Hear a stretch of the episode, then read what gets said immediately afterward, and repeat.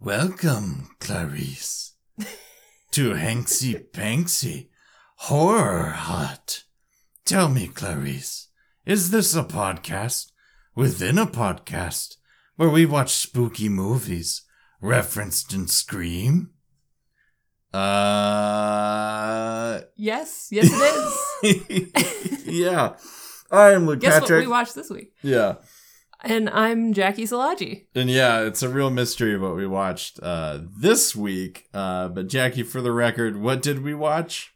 Silence of the Lambs. Nice. And uh, as always, uh, with this project, while Sam's on parental leave, um, we are watching movies referenced specifically in Scream. Uh, no homages, just direct references. So, Jackie, what's the direct reference to Silence of the Lambs?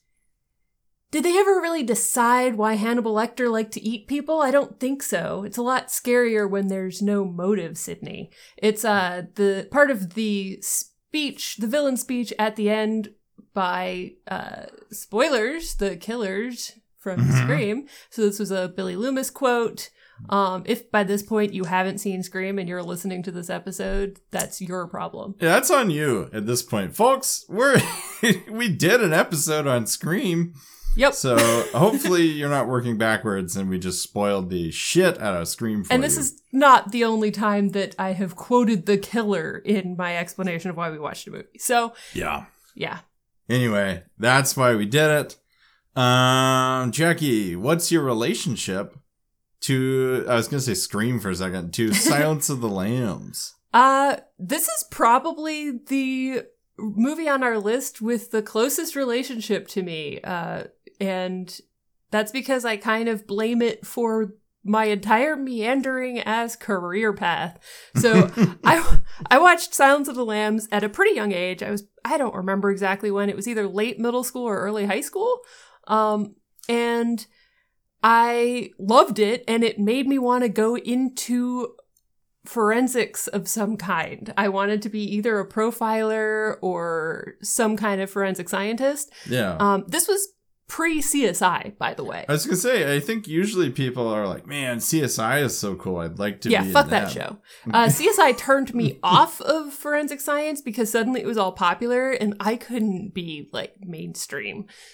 At that age, I was no, I wanted to be influenced by creepy serial killer movies, not by like popular television shows.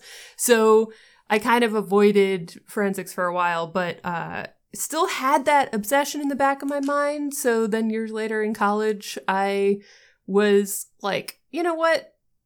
I want to go into forensics. I was at the time going to go into med school, was going to ended up being like, I'll be a forensic pathologist. And then I realized, nah, what I really am interested in the forensic part is so is more like what I could get from a master's program. Um and actually, fun story, ended up going to the Masters of Forensic Science program that Will Graham went to from the Nice. books. So, if you're not familiar, Silence of the Lambs is based on a book by Thomas Harris, who also wrote. There were a few books, other books in the series. It, the first one was actually Red Dragon, which they also made a movie out of. which is a fantastic movie. Too. It's a great movie. Ed Um, Norton, yep. some other people. Uh, and that's actually the prequel to, or, you know, it came out first, and then Silence of the Lambs was a sequel to it. So uh, I was heavily influenced by the movies, the books. The TV show Hannibal didn't come out until I was already in law school, which I went to because I had to take a law class in my forensics program. Um, note, note that I am using neither of these degrees at this point in my life. Uh, but I feel like this movie is ultimately to blame for all of that. Yeah. That's kind of a lot to put on uh this movie. Yeah. How about you? What's your relationship to Silence of the Lambs? Also worth noting that you have also read all the books. yes, I have. And you you did the books predate the movies for you, or did they? This movie predated the books. Okay. Um, and then I read, I don't remember what order I read the books in because I picked up Silence of the Lambs. This was back like pre Kindle. So I picked up Silence of the Lambs because they were selling it in my high school bookstore because some class was reading it, I guess. Um, and I picked up Red Dragon because it was on a used bookshelf at the beach. So I read this during a beach vacation. Um, I think Red Dragon, I think I read it first. I don't remember. I just remember seeing it say something about Hannibal Lecter on the cover, and I went, there are other Hannibal Lecter books? Uh, so yeah, the books are great. I do recommend them. They're, uh, I mean, they're, they're fairly dated at this point. They came Hmm. out in the 80s. I think Red Dragon came out in 81. Damn, Um, I didn't realize they were that old. Yeah, Well, the movie uh, Silence of the Lambs came out in 91. So true. So ten years. Yeah, ten years difference. Yeah. Um, and I don't know what year the book for Silence came out, but it was after Red Dragon. So it's somewhere in that 10 year space. Um, but yeah, they're they hold up pretty well. Uh, and they're a lot of fun. And it's really interesting to read them and then see the differences between the books and all of the various adaptations. And it's notable to me that every adaptation leans harder into the Hannibal Lecter character because everyone is like, no, no, this is what people are here for. Yeah, Will Graham is pretty cool. We'll get into Yeah. the the Hannibal TV series quite a bit. oh, I'm sure. um, we couldn't stop ourselves. Yeah, we won't be able to stop ourselves, but um, yeah, Will Graham is a cool character, Mm-hmm. and, And uh, Clarice is great. Clarice is great as well. But for sure, the meat and potatoes of this movie yes. is Hannibal Lecter. Yes. Uh, he's he's you know the special sauce in this whole 100%. series. Um, yeah. So anyway, you've read the books. I haven't. I actually plan to. I feel like that'd be really cool. I think you'd enjoy them. Yeah, as a fan of uh, various adaptations. Um, so my relationship to this movie it goes like this. I did not see Silence of the Lambs until after I had seen Hannibal and Hannibal Rising. The movie Hannibal. Yes, the movie Hannibal, Gotcha. the really terrible one. It had its moments. Yeah. So actually, I think I Hannibal even- Rising was, we don't talk about. I think I even saw Red Dragon before I saw Interesting. Okay. Silence of the Lambs because I was uh, just in high school. Um, someone I was dating at the time was a big fan of the series, but specifically the other ones in the series. That's kind of weird, but okay. yeah. Um, so we watched. Um, we watched those other ones, and I don't really think Silence of the Lambs was included. Maybe it was, but so let's just say for the sake of argument that I watched everything else before, which, uh, if you're wondering, Red Dragon, great movie, uh, really good. S- Hannibal, okay movie. Hannibal Rising, fucking terrible. Yeah. just so bad. Um, if you want us to watch it for the Patreon, go subscribe for the Ooh, subscribe to the Patreon. That If- could be interesting. if we get enough of you, maybe we'll do Hannibal Rising. Um, and then I went through a phase in college. Yeah, I definitely watched Silence of the Lambs later because once I was in college, uh, I went through a phase of watching quote unquote classic movies. Uh, and so I caught up on a bunch of stuff like The Godfather. I've talked about this on the podcast before, but like, um, 2001: A Space Odyssey, just like a bunch of like The Shining, just classic movies that I'd just never seen before. Casablanca, um, lots of noirs. And part of this was Silence of the Lambs because I'd always heard, oh, this movie swept the Oscars. hmm And I had seen the other ones and was like, I don't know, because those Hannibal movies kind of sucked. Um, so anyway, checked it out. Had an amazing time. It really is a crisp first watch. Oh yeah. Um, which leads us into the plot. Now, I want to say this, and we can decide how to navigate this. I think it's worth seeing Silence of the Lambs fresh. Agreed. So I'm wondering how much. I mean, we're going to spoil a ton of the plot. So I don't know. Do you, if you haven't seen it, go watch it. And if you have seen it, then I feel like a full plot recap is kind of pointless. yeah, Um, I think if we want to just run through the plot kind of on the quicker side, that's fine. I will say it's not really a mystery. The viewer sees who's doing everything. There's no, it's not like a procedural thing. There's no twist really. Although Yeah. there's there's one scene that has like a visual twist uh, Right. that we can talk about.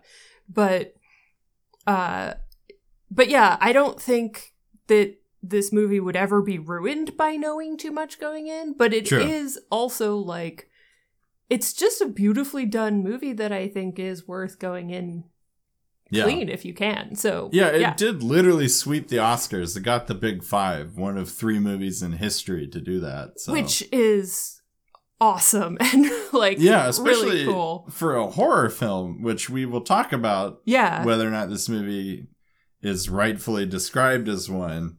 Um, but yeah, like it's a huge movie. So basically, from this point forward, I'm going to assume that anybody listening has seen Silence of the Lambs or has written off, they've signed the waiver that says, I did not see Silence of the Lambs, nor am I going to. Yeah.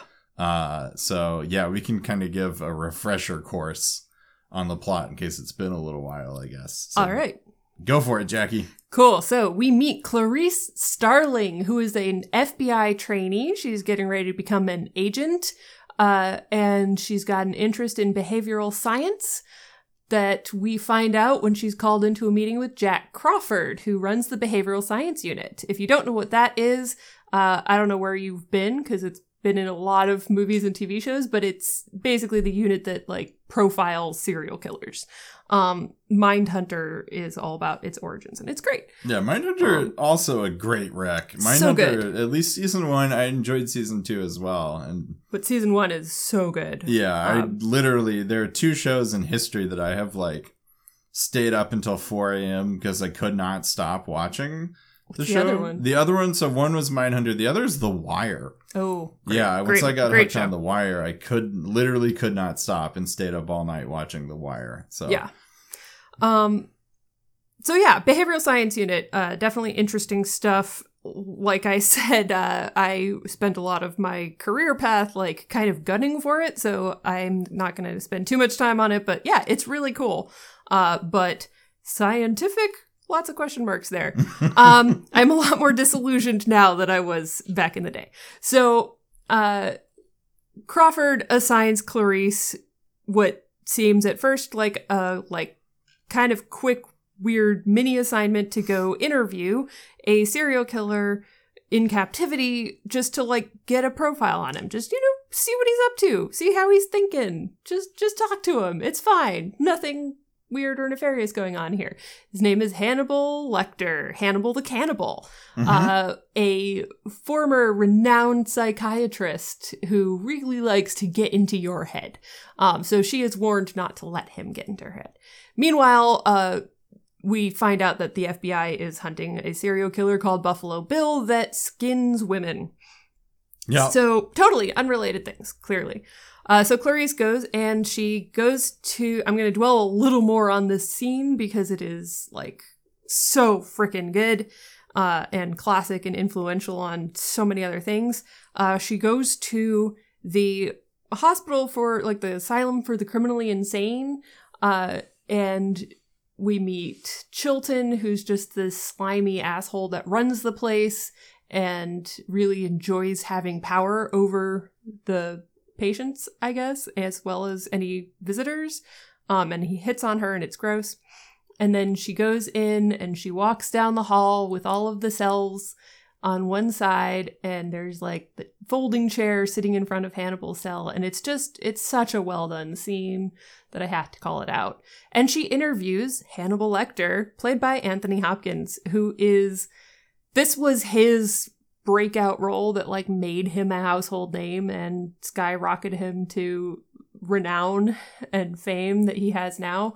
Well deserved. He did such a freaking good job as I don't Hannibal Lecter. I don't know that that's true. Anthony Hopkins was a huge name before this movie. He was in a lot of stuff, but Yeah. he himself says that like this he Interesting. he had not reached the like level that he wanted to and was gonna give up if this movie didn't work.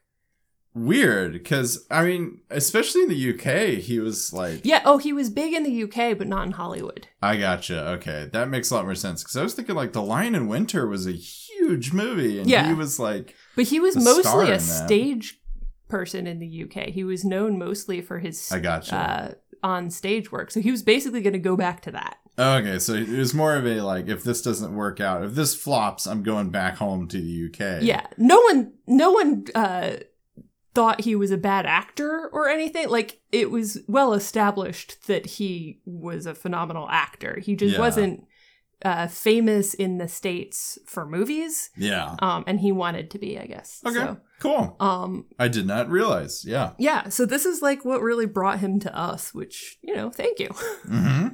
So, and yeah, and he fucking kills it. So, and he basically wastes no time getting into Clarice's head in this scene. Um, and just kind of messing with her and reading her. It's a classic, like, Sherlock scan, but evil kind Yeah. of moment. um, and this is the plot line. Her meeting with him throughout the movie is really what makes this movie great. Yeah. So that's why I want to dwell on it, even though it's not technically a huge part of the plot, um, because it's just character stuff, but it's so good. Um, so she talks to him. He's creepy, but gives her some clues to something. He doesn't even specify what. He's just like, go check this out. And uh, she figures out it's code for a storage unit that he has.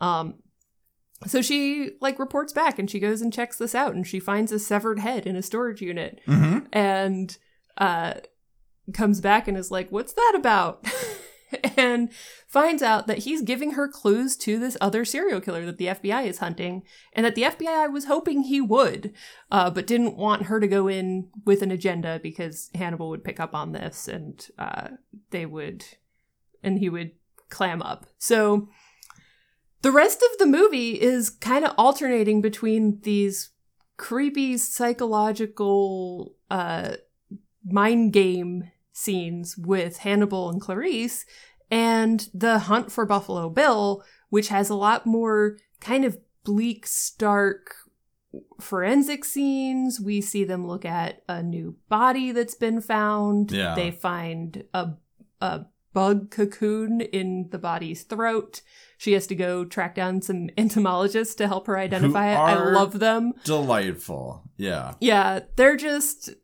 the biggest nerds, autistics in a basement playing bug checkers. It's great. They're they're awesome.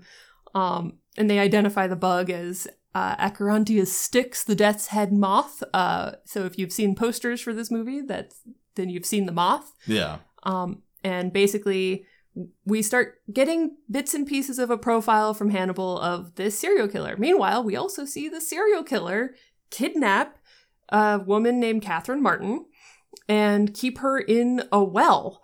Uh, and that's if you've heard the it rubs the lotion on its skin or else it gets the hose again. That's from this movie. Yeah.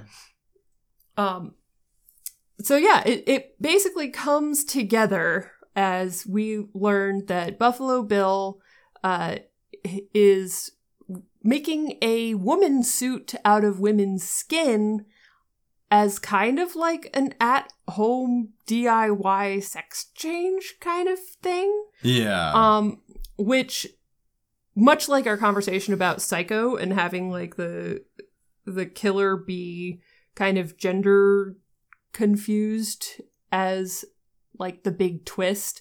Um, this movie has also done a lot of damage to the trans community and uh, queer people generally because Yeah. a lot of people kind of associate transness with like danger.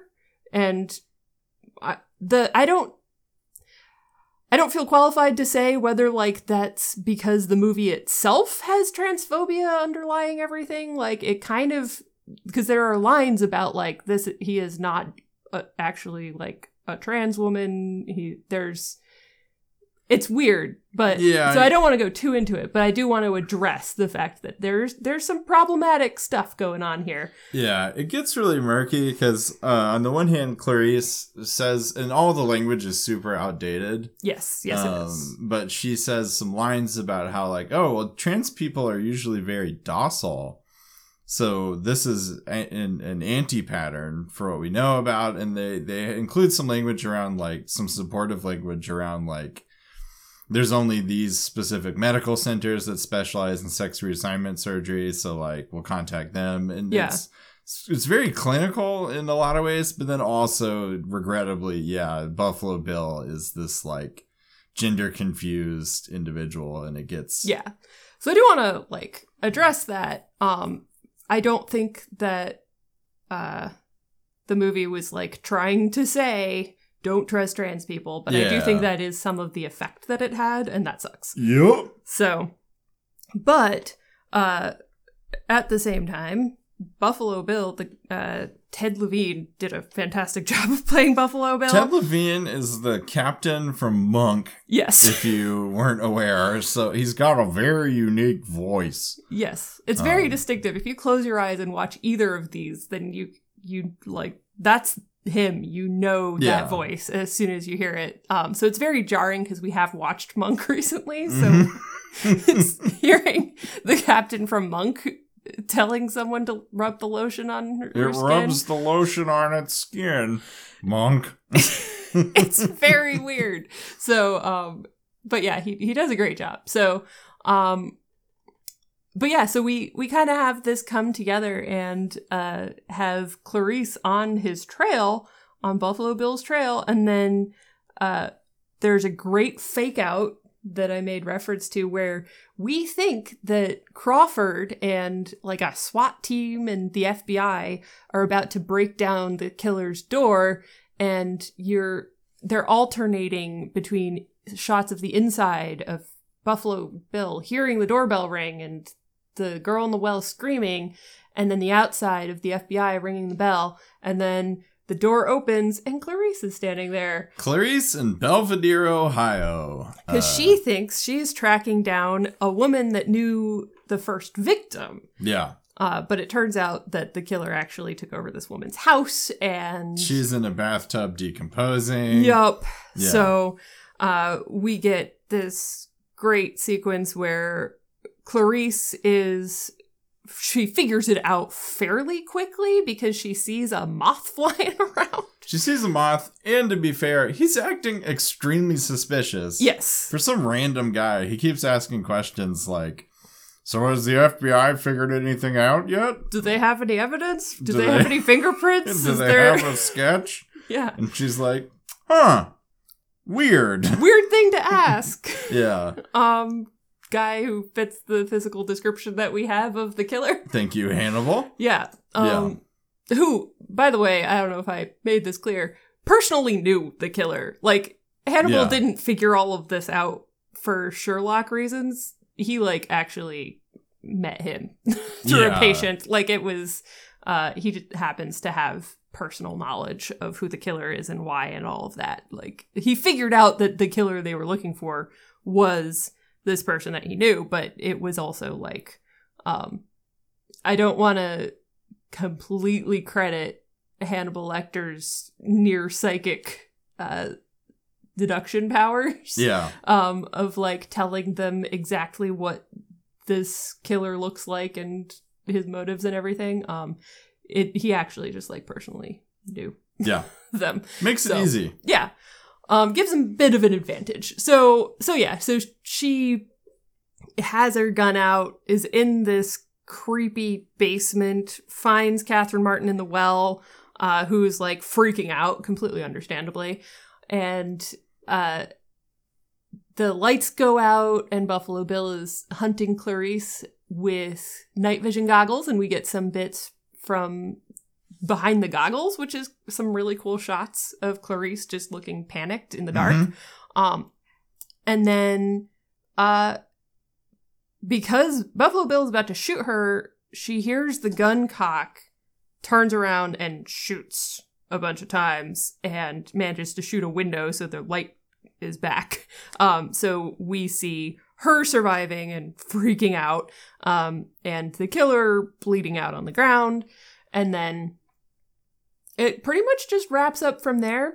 Uh, but meanwhile, because I don't remember exactly when along that plot line this happened, uh, we also have Hannibal Lecter escape Yeah. in a delightfully gory fashion. Uh, he manages to overcome a couple of guards and literally wears one of their faces. Yes, cuts off one of their faces, puts it on himself, lies there in their clothes, pretends to be the guard in desperate need of a hospital. So they rush him to the hospital, and while he's in the ambulance, he's just like, Oops. Oops Psych! all oops all Hannibal. oops, all Hannibal, um, and kills some more people on the way out. Uh, so at the very end of the movie, Clarice graduates, becomes a full FBI agent, and then gets a phone call from Hannibal Lecter, who can't talk long because he's, quote, having an old friend for dinner. And then we see Chilton get off a plane and Yeah. be like, I must be safe here. and Yeah.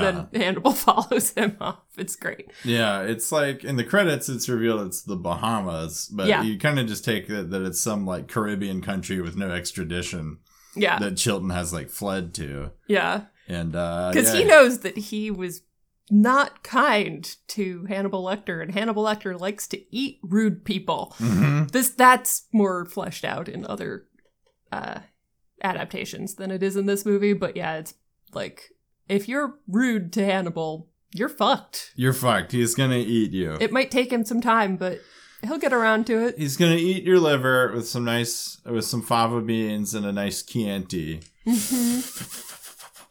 Yep. Yeah. Exactly. So that's Silence of the Lambs in a bit of a nutshell. Uh love this movie so much. Yeah, what'd you think of it? I love it. Are you looking for a one word review? Yeah, give It me is- a one word. It is so hard to put this into one word. Oh, I got it locked Um, and loaded. So I'm gonna go with this one kind of has a double meaning because I mean it toward myself and the world in general. Influential. Mm. I'm gonna go with this movie is tasty. Yes.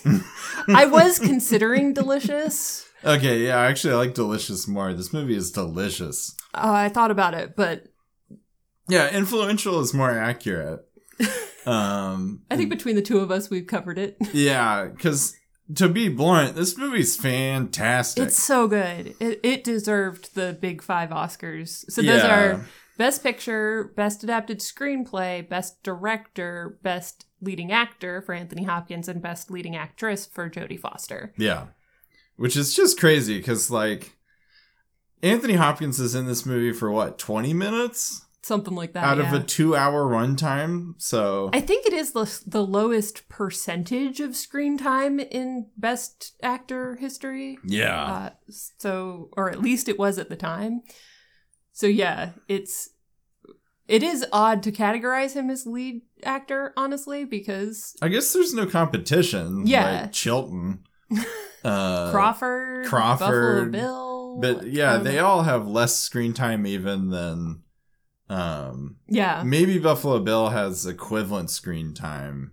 yeah, maybe, maybe to Anthony Hopkins. I don't know. Yeah, I mean, there's just not a lot of competition. He is, and he's also the other billed actor. yeah. And this, I mean, this is Clarice's movie, Yeah, which was pretty radical in '91 in itself. Yeah. So, um, also, I read that she was a huge influence for Dana Scully, which Oh. I can totally see and I love. yeah, that's really cool because essentially they are the same character, which I thought about while we were watching this. Yeah? like Dana Scully has a different backstory hmm uh, that's not as grimdark because Clarice is like her parents both died when she was young. Yeah, and she was raised in an orphanage and like being in the FBI is like making something of herself. yeah, No, no, no, no, no.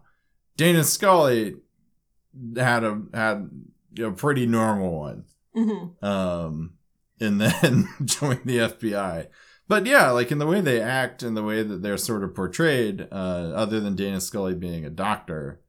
Um yeah. I mean, they're in such different circumstances. Yeah. So, because Clarice doesn't really have an opportunity for skepticism to be a big part of her character. Um, yeah, that's true. But Yeah, there's no supernatural goings on in Silence of the Lambs. yeah, so it's all pretty cut and dry. Anyway, um, yeah, shit. What do we usually talk about? Okay. this movie's just so good. well, we can run through the stuff that we kind of need to cover just for the usual. Did we see boobs? We did not see boobs. Well, we saw a skin suit boob. Yeah. I, I don't think- kinda. I don't. I guess that counts, but uh, it ain't great. Yeah. Um we got some corpse nudity, but that's kind of it. Like it's Yeah. mostly not uh It's not.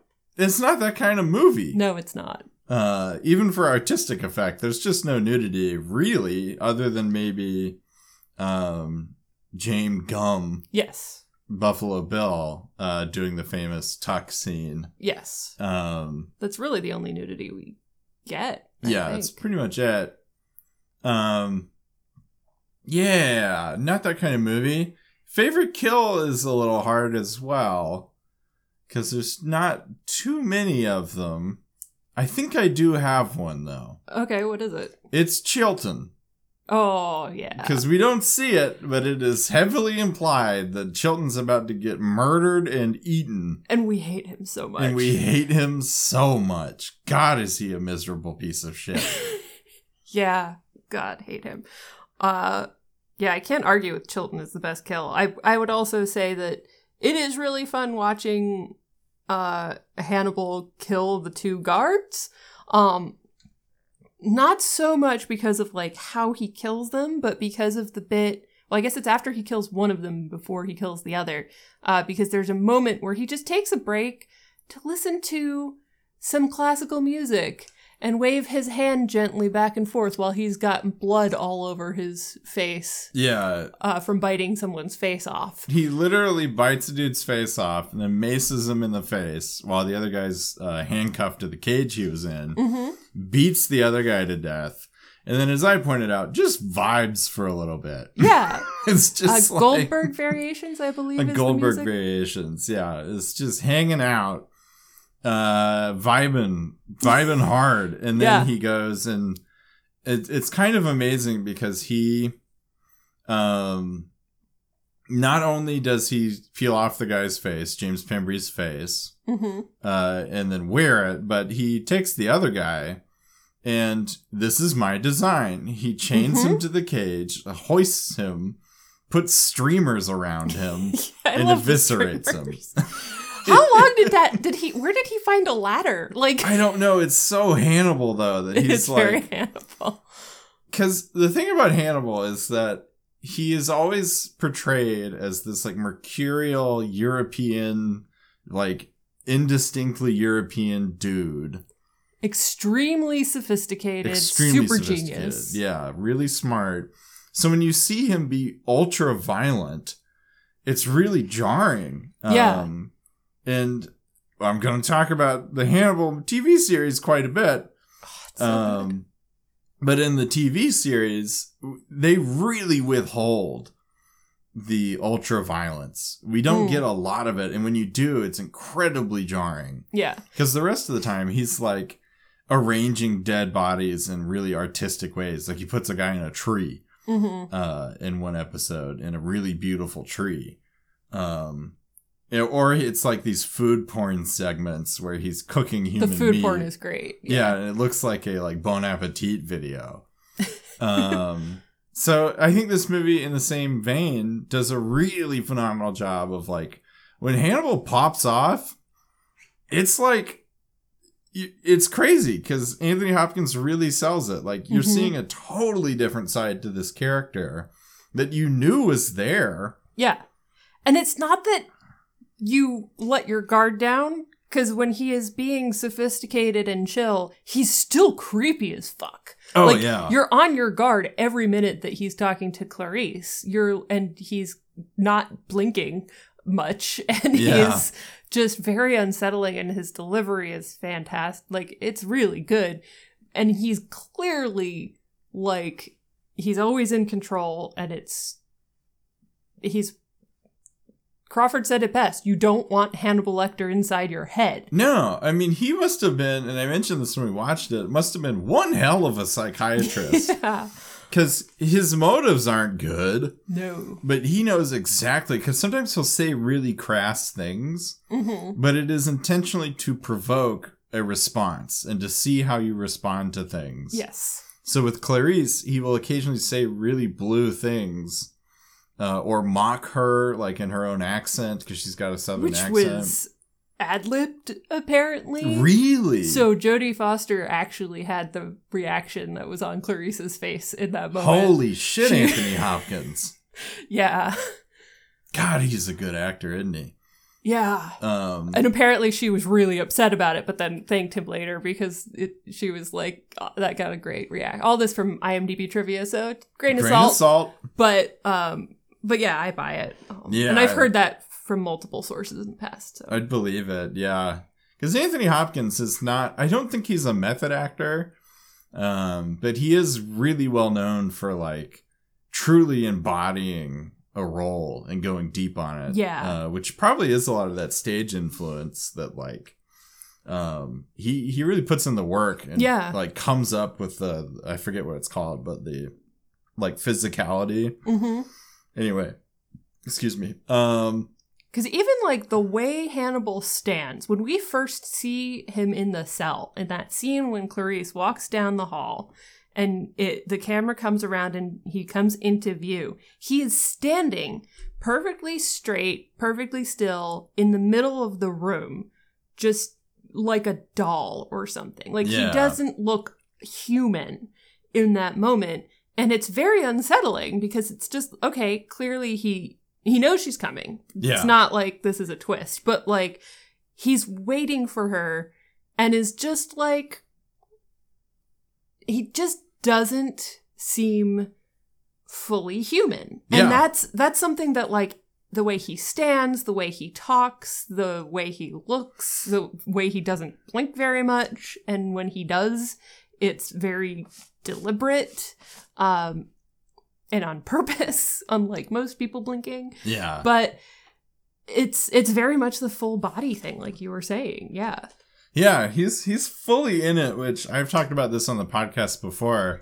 Uh, a- a little bit more jokey when Sam's around, but to be serious for a second, I love an actor who really you can tell like sells it, that Mm. has it with a capital I, like has the it factor. oh yeah Jodie Foster has it in spades in this movie. mm-hmm. Uh, as does Anthony Hopkins, like real tour de force acting stuff. Um, but you knew that it won the Oscars. Yes. So rightfully so no surprise. Um, sometimes the Oscars miss, man, but uh, sometimes they get it right. Yep. They miss a lot. Uh, like La La Land. Are you fucking kidding me? Who remembers that movie? i didn't Um, see it Exactly. so i can't really judge but um anyway i i do want to bring up one thing what's that which is that this is referenced in scream and we all know scream is the ultimate arbiter of whether or not a movie is a horror movie yes but let's dissect this Yes. because the more i think about hannibal mm-hmm. the more i am convinced this is a horror movie but i'm really curious what your take is on this Yeah, oh, I'd love to talk about this. Uh I think it is a horror movie. I think I've heard a lot of people say that it's not uh because it's a thriller, which first of all, something also being another genre does not rule out it being a horror movie as well. yeah absolutely Um, I also think a lot of people, this goes back to our repeated conversations about like elevated horror, uh, and the fact that people keep saying like the Oscars never go to horror movies. And then if you say, what about Silence of the Lambs? They're like, that's not really a horror movie. And I have to wonder if they're just not counting it because it would destroy their argument. yeah Um, but I personally, I do think it's a horror movie. I think that it has the elements of a psychological horror movie, largely because of the Hannibal Lecter side of things, but also because of like the depth of gore we get, and we get a lot of. This isn't a mystery movie no a classic like if you if you want to say a serial killer movie that where the protagonist is investigating the serial killer as like a cop or something is more of a mystery or a thriller uh this is not this no. is clarice is vulnerable to both the killers the main killers in the movie um and we also get to like call back to things like Scream and Psycho and slasher movies. We get some of Buffalo Bill's point of view, like physical perspective during the scene toward the end, which is a classic slasher move. Mhm. It it has a lot of horror elements, and I think that is plenty to make it a horror movie. But yeah, what do you think? I do think I, I think this is a slasher movie, and I want to get into that. But Ooh, okay. I I want to contrast it really quick with a thriller genre that I am incredibly well f- acquainted with, which is Scandinavian noir. Ooh, okay. Because I have read every single Scandi noir book you can name. James Nesbo, uh, the whole the whole rut of everything. So we're talking Snowman, we're talking Girl with a Dragon Tattoo, Okay. Cool. um that that genre which is held up as like for a while there that was like the thriller definition um yeah. yeah it really just sort of consumed the marketplace uh for a long time anyway um if you're if you're i cannot remember the author's name to save my life so i'm sorry but if you're looking for my favorite it is actually i'm traveling alone look that one up it's so good Never heard of that one. Anyway, um, yeah, super good book. Um, I don't think it's been adapted either, so I think you have to read it. Oh, woe is you! you have to read a book. Um, the the reason I'm contrasting it is that those are thrillers through and through. They aren't really horror, although you can maybe make the argument. But like, let's take Girl with the Dragon Tattoo, which is a you know a an IP that most people are familiar with yeah. that really enjoy a thriller. Fantastic adaptation with Daniel Craig and Mhm. uh, Mara Rooney. That's her name, right? No, Rooney Mara played Mara? her in the uh In the OG. in the OG one. It was wait Shit, no, what's her name? did she? Oh no, it was Rooney Mara in the American one. It was. Oh my god, I'm sorry. I am.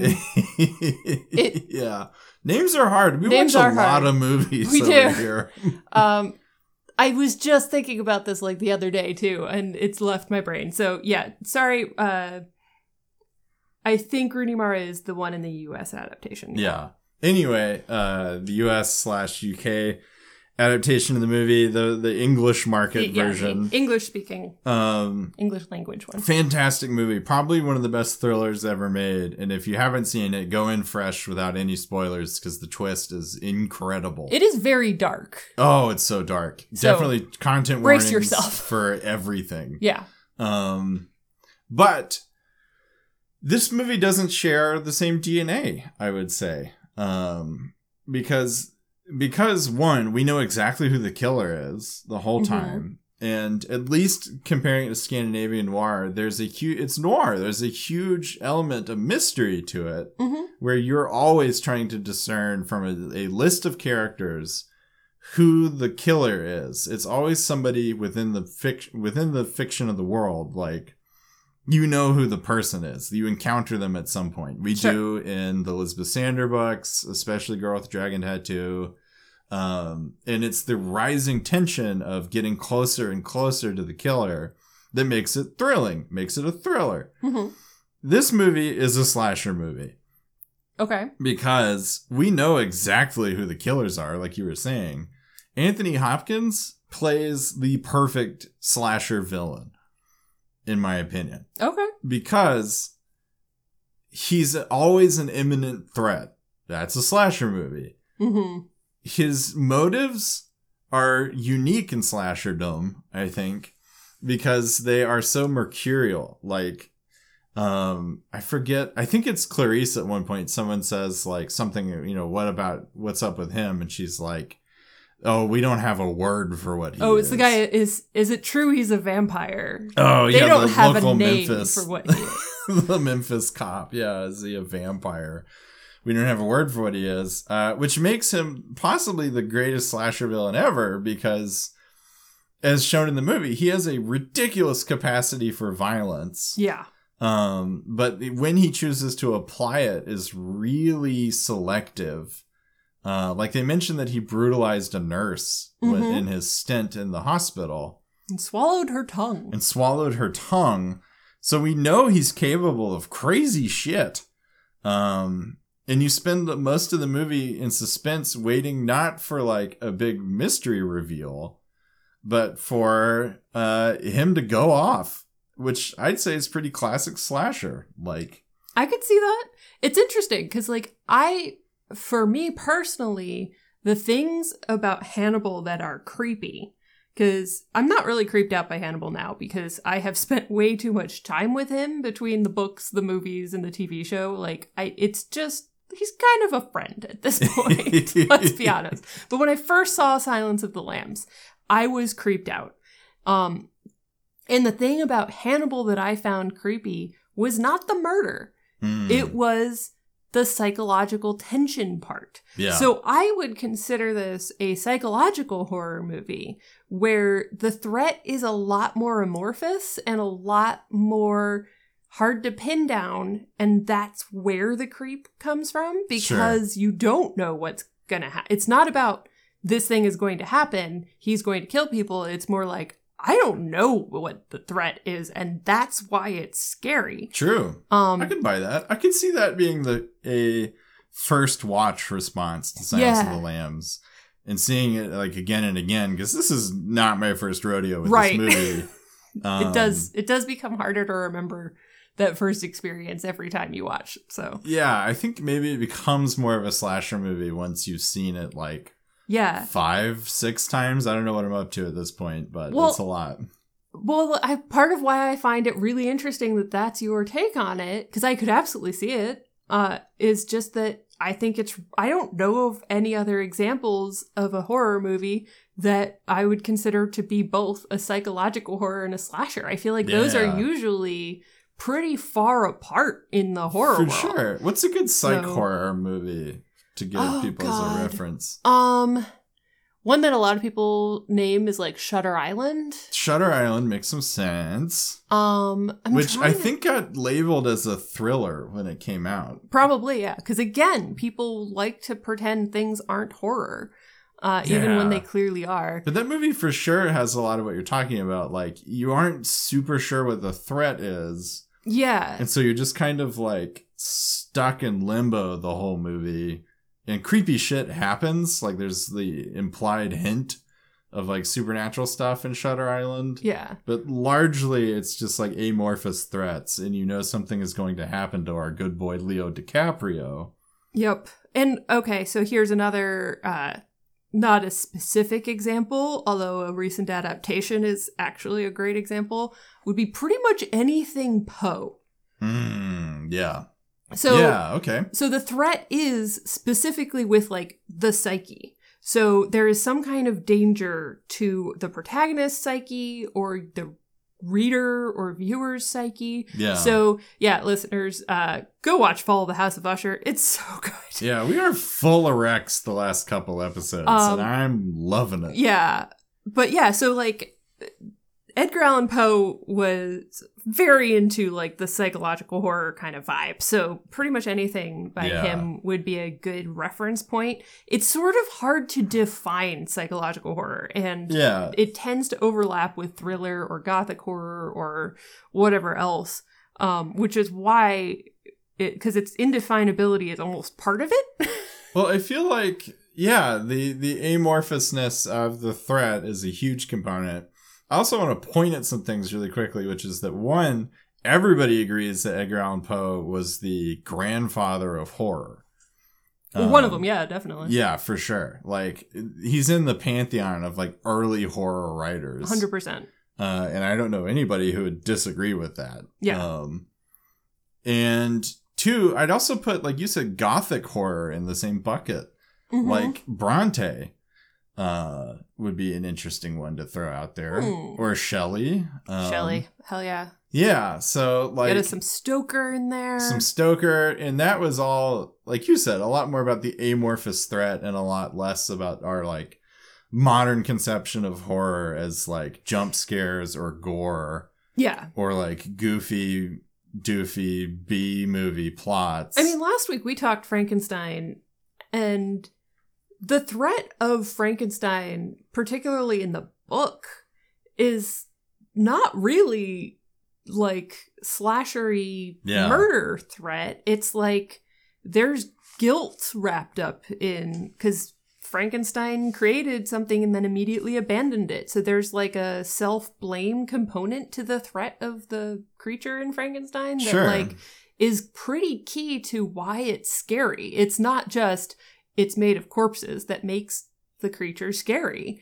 it's that like it's our own sins coming back to us and all of these other like aspects. I don't know. It's so it's there's like and that's a pretty common theme in gothic horror, I feel, where it's there's a lot of kind of ourselves are the threat. Yeah. Um, so, which is not so much a thing that's coming up in Silence of the Lambs, I would argue, but like, Yeah. Um, definitely is in like Poe and Yeah, Uh, or the modern in the modern oeuvre, Mhm. uh, I would highlight Mike Flanagan yeah, as a guy who treads in psychological horror a lot. Like Fall of the House of Usher for sure, but uh, kind of everything else he's done as well. Like he did uh, Midnight Mass is like Midnight Mass for sure. So, oh god, I love that show. And it's then, all good. um, I always get them mixed up. Blythe Manor. It's not Blythe Manor. Haunting of Hill House. Haunting of Hill House. He also did Bly Manor. Oh, okay. But we so haven't watched that. Yeah, Haunting of Hill House. My, my one complaint with it was needs more ghosts, and, and so almost to a fault, I would argue.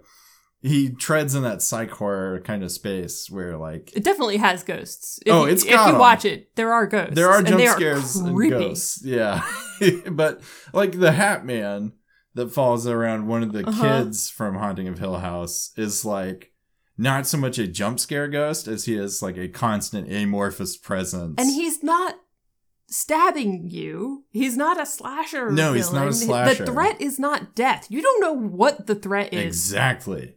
Yeah. So yeah, I'd really highlight Mike Flanagan. All of those properties are fantastic. Even though Haunting of Hill House didn't scratch my particular itch, I will concede that it is a phenomenal show. Yeah.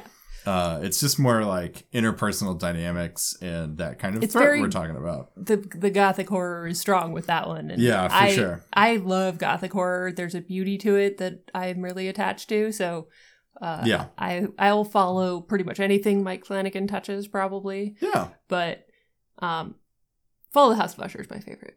yeah. It's I- Fall of the House of Usher is really so good. It just came out. It's on Netflix. Go check it out. Uh, speaking of other recs, we have to do this. We have about eight minutes left. I want to spend the rest of the the time we have contrasting this to the Hannibal TV show. Because, Yes. folks, it has to happen. it does. Because you and I both are big old fans It's so of the good. TV series. Yeah. And I Um, don't I don't want this to be a who did it better thing because No, they no, are no. good in different ways. Yeah, I want to contrast them in a like, because I think uh, to me the Hannibal TV series. What was the original network for NBC. NBC? It's crazy that NBC made this is. show. It is. It really is. Uh, cause it's graphic, like, yeah. And the subject matter's pretty dark most of the time. Pretty dark. Pretty dark. the subject matters.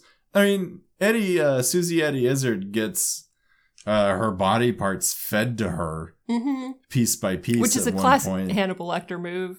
I mean, Yeah, that's, you, you that's gotta. just Um, classic. so pretty bananas stuff. Um, that is actually kind of one of the my least favorite parts of the show. So if you heard that part and were like, "Good," don't take that with a grain of salt. That is like, Yeah. There is gore. If you can't handle gore, beware. But uh it is usually very stylized gore. yeah. And Again, like the when Hannibal cooks something in the TV show, it looks Um, delicious. it looks delicious and it looks like a like a chef's table, Yeah. like a Netflix food show. There was someone whose entire job was just food design on that show, and they did an incredible job. And Yeah. there is a cookbook published uh, for like the non-human meat versions of the foods, I believe. yeah. Uh, so yeah, there's it's the food looks delicious and very very fancy. Um, and watching Hannibal cook is always fun. Yeah. Like sometimes they'll do it for no reason. It'll be like the beginning of the show, Yeah, like before the credits roll, and we just get like a five minute sequence. Maybe that's a little long. Like we get a sequence of Hannibal, Mads Mikkelsen just cooking something, and you're like, again, kind of that existential dread mm-hmm. because it's not like anything. The damage has been done. Yeah. But you're watching him prepare lungs, and you're like, pretty sure those aren't pig lungs. Yeah. Um oh god, Hannibal's so good. I I feel like Hannibal's a really good example of psychological horror in the like direct your psychologist is trying to make you worse not better Yes. and that's the threat and that's terrifying on a way that in a way that like is not usually something that we come across in horror movies it's just a very realistic fear of someone that we are trusting with our own vulnerability yeah. uh having very dark motives Yeah. um, and that's a huge part of the Hannibal TV show, which is kind of different from Silence of the Lambs because Clarice knows exactly who and what Hannibal is. So Yeah. is not, but she's still being vulnerable because she has to be to get his help. Yeah, like literally their bartering system is that she has to give him personal details about herself. Quid pro quo, Clarice. Quid pro quo Clarice. That's a bit of a tongue twister when A you put bit, it yeah. together. Um I think I will say this about the TV show. One, it's gorgeous. It is so pretty. it is Two, beautiful. it is so well written. Uh, Mhm. This is my design, and um, if you want, if you want a true, because don't watch the other Hannibal movies unless you're just looking for like sort of like a, a date night, like let's watch kind of a bad movie. Red Dragon Sorry, is solid. with the Uh, exception of Red Dragon. Red yeah. Dragon is fantastic. Um, Hannibal and Hannibal Rising less so. Hannibal has stuff that I really quite like. It's there's a Gary Oldman is in it, and Mm-hmm. Gary Oldman is having fun in it, and that's very well worth watching. yeah. Um, but yeah, it's just if you're gonna if you're gonna watch three Hannibal properties, I would say in order for me anyway. It probably goes Silence of the Lambs. mm, I don't know about number one actually, because it's it's tough. it's really tough. And like you said, I don't want to compare. I don't want to say one is better than the other, but maybe the TV show, maybe Silence of the Lambs. One of those are in one, the first slot. One of them's in the second. Yep. And then Red Dragon. Red Dragon's great Yeah. but uh the other two are masterpieces um Yes. but one of the things I was going to say about the show is if you've seen Silence of the Lambs and you think, huh, I want more of that. Um, the Hannibal TV show, I think, is the true spiritual successor because you can kind of see the through line Yeah. from Mads Mikkelsen's excellent portrayal of Hannibal through because it's like you said, by the time we get to Clarice, Hannibal has nothing to hide. Yeah. Uh, so we get a different flavor of him, which is like more direct, sometimes really crass, probing, uh, fully in control of the scenario. Using the fact that people are already afraid of him Yes, to get into their head. to his advantage. Yeah. Um, whereas Mads Mikkelsen's Hannibal is still sort of in hiding. yeah. Um, with certain people, I mean there there are like what's her name, Abby. Uh, the girl Abigail. Yeah. Abigail? Abigail Hobbs. Abigail Hobbs, he's a little more you I don't know. Uh, She's his relationship with this character is a good example of what I'm saying cuz like when the when the wheels come off and someone kind of catches Hannibal being Hannibal, like his true self. He self, becomes terrifying. he becomes terrifying in the same way that Anthony Hopkins is in this movie.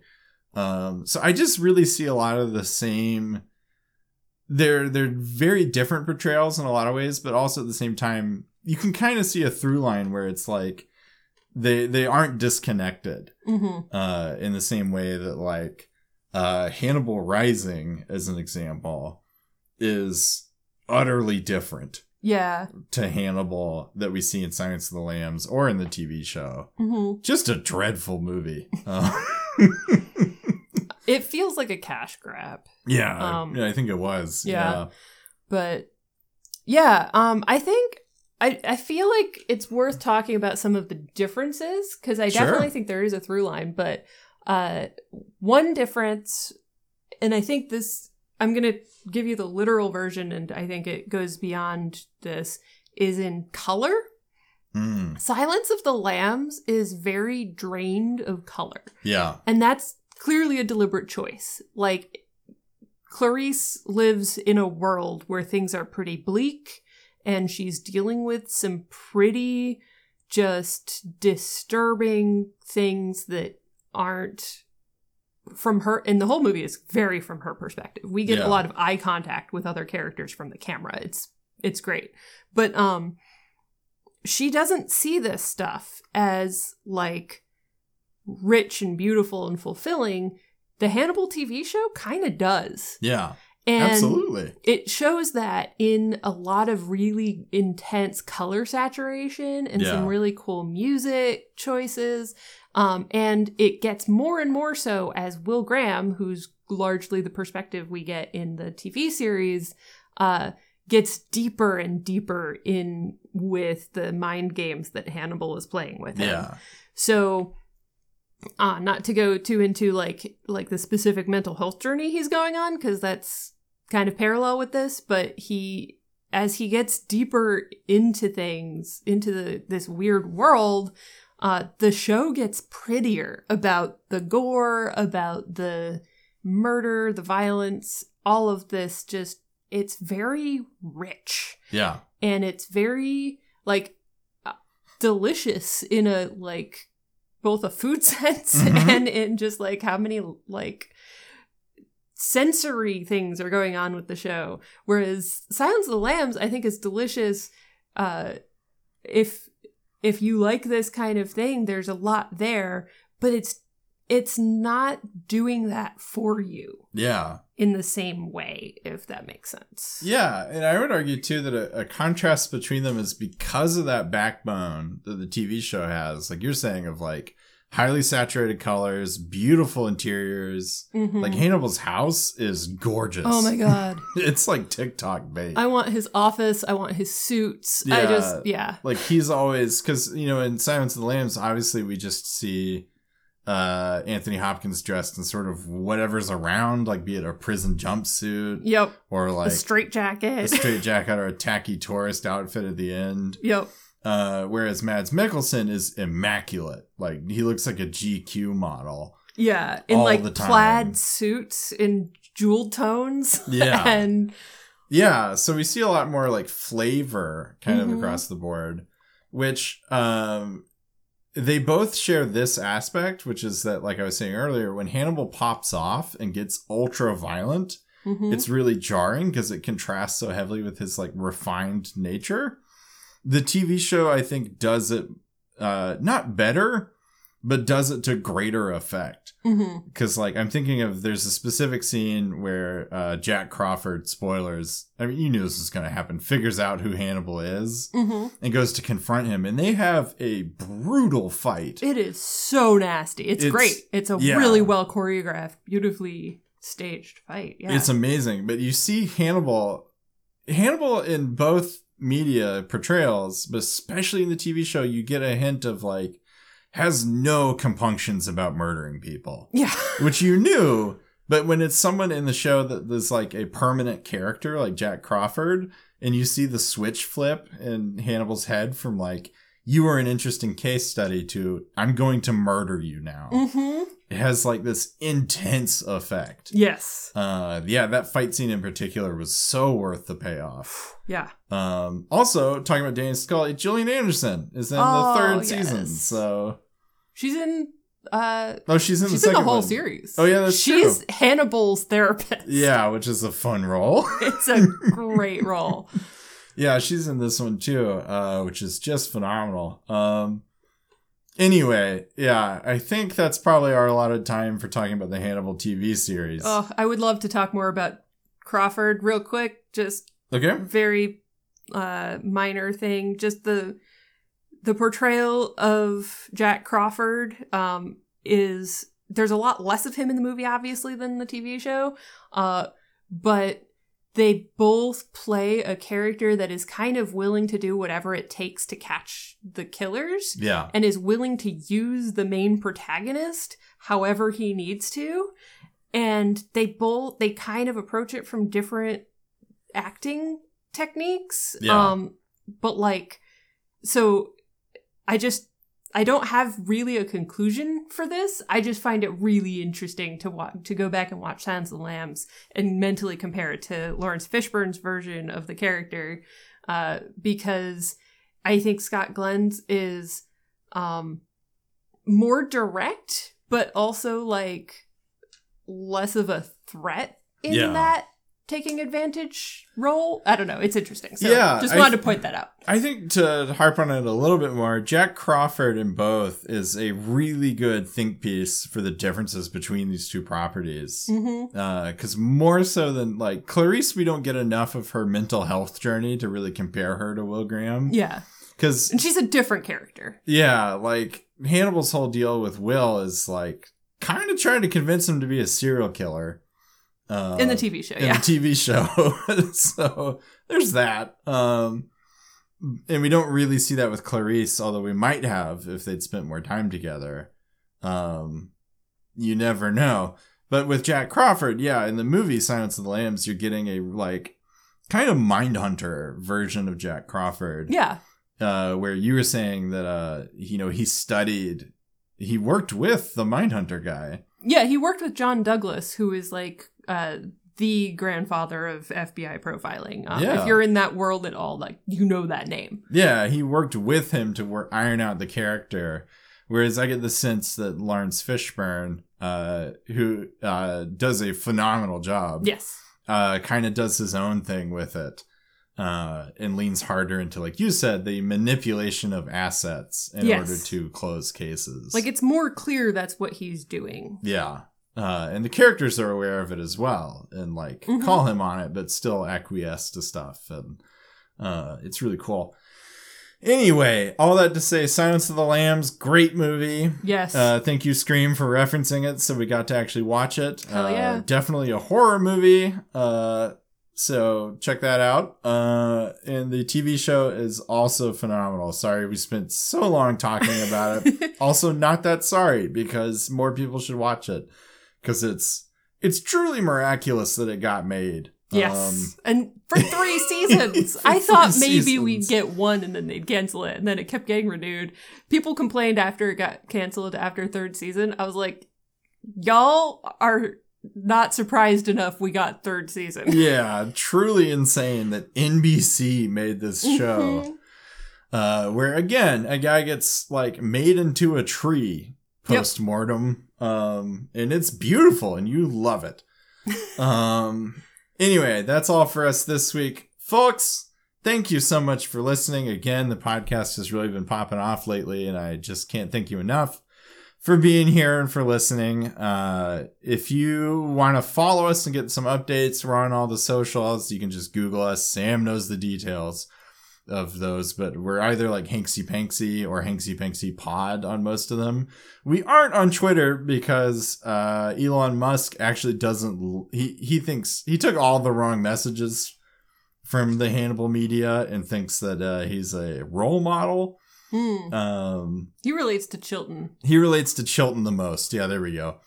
Uh, so we aren't on Twitter, uh, but we're on everything else, including Blue Sky, if you want a similar experience.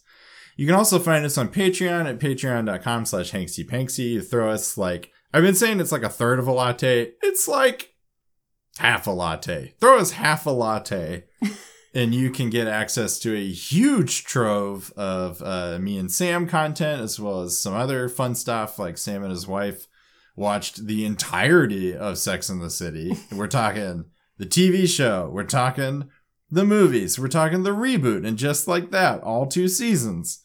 Yikes. Um, so if you want that, it's truly phenomenal. Go check that out uh, on patreon.com slash hanksypanksy. If you give us enough money, you can be one of Hanks's heroes. That's Tuck, and that's Daniel. Uh, and fellas, um, hmm, not a lot of good things could happen to you from this movie, eh? Uh, I'd watch Hannibal with you if you uh if you wanted. You know, we could just chill, eat some popcorn, watch Hannibal. Uh, if you have anything you want to say to us, you can email us at hanksypanksypod at gmail.com. And that's it. Uh, that's all I got. Do you have a final quote? Oh, yeah, I do have that. It's James Pembry. Talk to him, God damn it! that was said by a Memphis cop to a man standing over Hannibal wearing another man's face. Yep. uh, anyway, that's it from us. We'll be back next week with a different horror film. Thank y'all.